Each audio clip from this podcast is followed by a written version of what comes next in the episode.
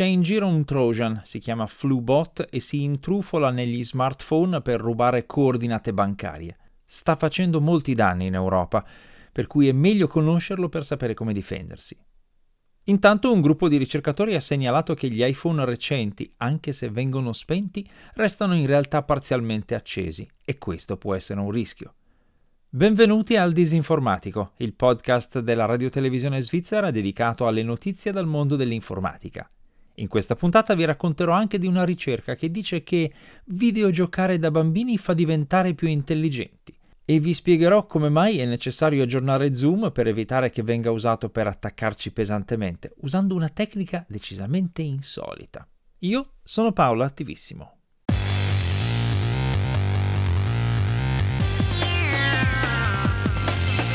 Il disinformatico.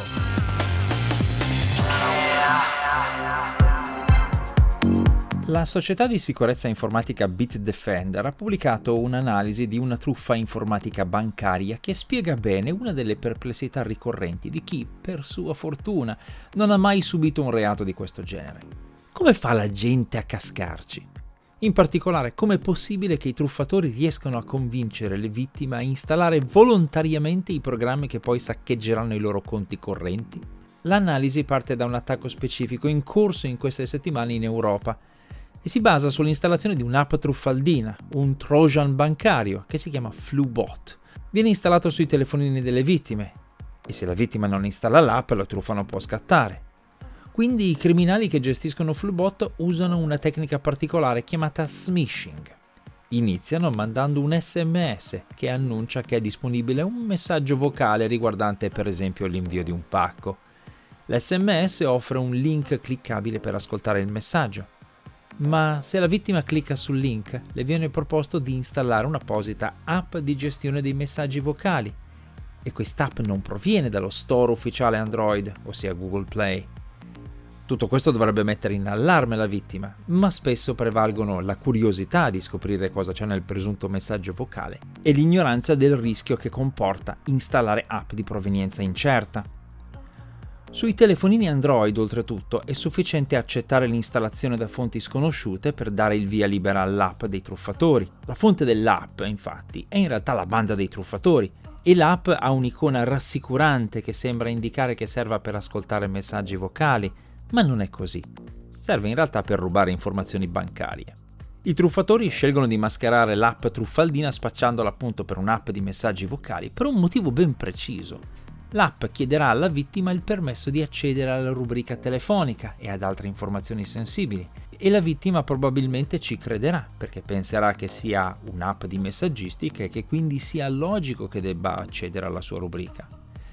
Se la vittima concederà i permessi, l'app maligna raccoglierà l'elenco dei contatti e manderà sms a tutti i contatti della vittima, cercando così nuovi bersagli da attaccare intanto che acquisisce le informazioni sulle carte di credito, le credenziali di accesso e altri dati ancora e usa i privilegi di accessibilità per rendere difficile disinstallarla.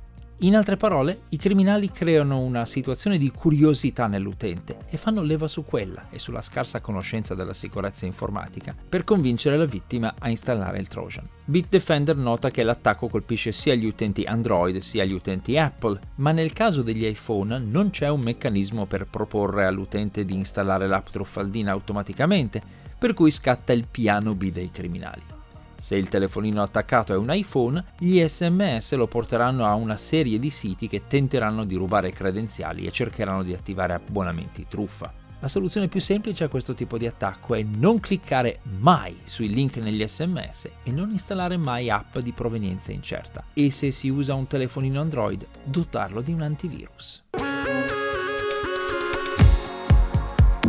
Uno studio pubblicato su Scientific Reports di Nature.com da un gruppo di neuroscienziati e psicologi olandesi e svedesi si è occupato dell'effetto dei media digitali sull'intelligenza dei bambini e ha ottenuto risultati piuttosto sorprendenti che non mancheranno di scatenare discussioni in famiglia. I ricercatori hanno analizzato quasi 10.000 bambini statunitensi di età iniziale compresa fra 9 e 10 anni tenendo conto delle differenze genetiche e del contesto socio-economico e valutandone le capacità due anni più tardi. Il tempo passato davanti a uno schermo da questi bambini, ossia dalle 4 alle 6 ore giornaliere di media, è stato suddiviso in tre attività. Guardare video su internet o su un canale televisivo, fare videogiochi e socializzare online. Secondo i risultati dei ricercatori, socializzare tramite i social network non ha effetti positivi o negativi sull'intelligenza, mentre guardare video ha un effetto positivo e lo stesso vale per i videogiochi, che producono il massimo effetto. In particolare, più tempo si passa a videogiocare, più aumenta l'impatto positivo sull'intelligenza e non ci sarebbero differenze in questo effetto fra ragazzi e ragazze. Questo studio si aggiunge agli altri che sembrano confermare questo effetto favorevole del videogioco sull'intelligenza, ma la ricerca in questo campo è ancora agli inizi e uno studio non fa primavera, per cui è presto per cantare vittoria e dire che videogiocare ti fa sicuramente diventare più intelligente, ma nel frattempo abbiamo una giustificazione in più per passare un po' di tempo a giocare. L'importante è che il tempo non diventi eccessivo. Lo studio di Scientific Reports non va interpretato nel senso di più videogioco più divento intelligente e quindi se videogioco tantissimo diventerò un genio. Non funziona così. Sarebbe troppo bello per essere vero. A volte le notizie false si avverano. Un finto allarme informatico che risale a vent'anni fa è diventato realtà.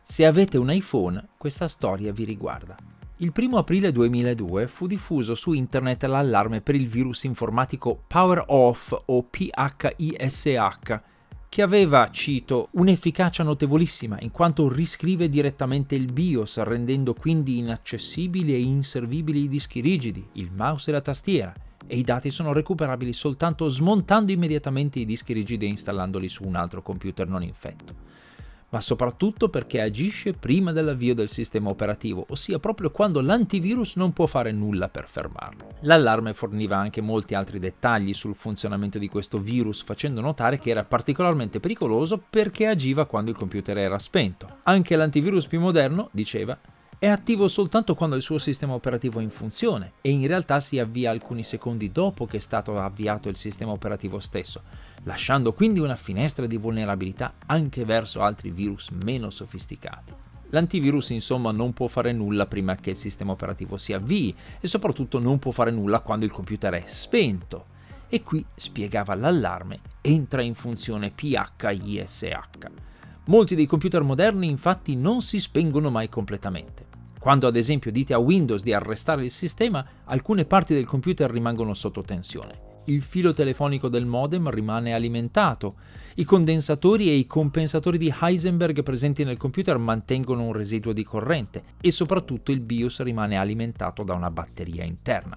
Il computer, diceva l'appello, è insomma in sonno, ma non è del tutto inattivo ed è a questo punto che agisce il nuovo virus. Questo avviso era un pesce d'aprile, scritto in un'epoca nella quale i pesci d'aprile non erano ancora stati travolti dalle fake news e dalle notizie vere ma surreali alle quali ci ha abituato la cronaca di questi ultimi anni, e si sa esattamente quando è stato creato e da chi. L'autore sono io. Gli indizi del fatto che si trattasse di un pesce d'aprile erano tanti, a parte l'assurdità tecnica, la citazione dei compensatori di Heisenberg che non esistono ma sono un'invenzione degli autori della serie di fantascienza Star Trek, il fatto che il nome del virus fosse PHISH che si pronuncia come pesce in inglese e la data di pubblicazione, il primo aprile, erano segnali abbastanza evidenti, ma molti ci cascarono vent'anni fa a mia discolpa preciso che l'allarme suggeriva di rimediare al problema cambiando un'impostazione di Microsoft Outlook in un modo che migliorava davvero la sicurezza degli utenti. Ma gli anni passano, la tecnologia corre e quello che sembrava palesemente assurdo vent'anni fa oggi è reale. Un gruppo di ricercatori all'Università Tecnica di Darmstadt in Germania ha infatti pubblicato un articolo tecnico nel quale spiega che quando si spegne un iPhone, in realtà lo smartphone non si spegne completamente e questo fatto può essere sfruttato per far funzionare un malware che resta attivo anche quando un iPhone sembra spento. In sostanza anche quando si dà il comando di spegnimento a un iPhone, alcuni circuiti integrati dentro il telefono continuano a funzionare in modalità a bassissimo consumo per circa 24 ore, per esempio per tenere attive le funzioni che consentono di ritrovare gli iPhone smarriti o rubati, uno di questi circuiti integrati, quello che gestisce le comunicazioni Bluetooth, non ha nessun meccanismo di verifica del software, o meglio firmware, che esegue.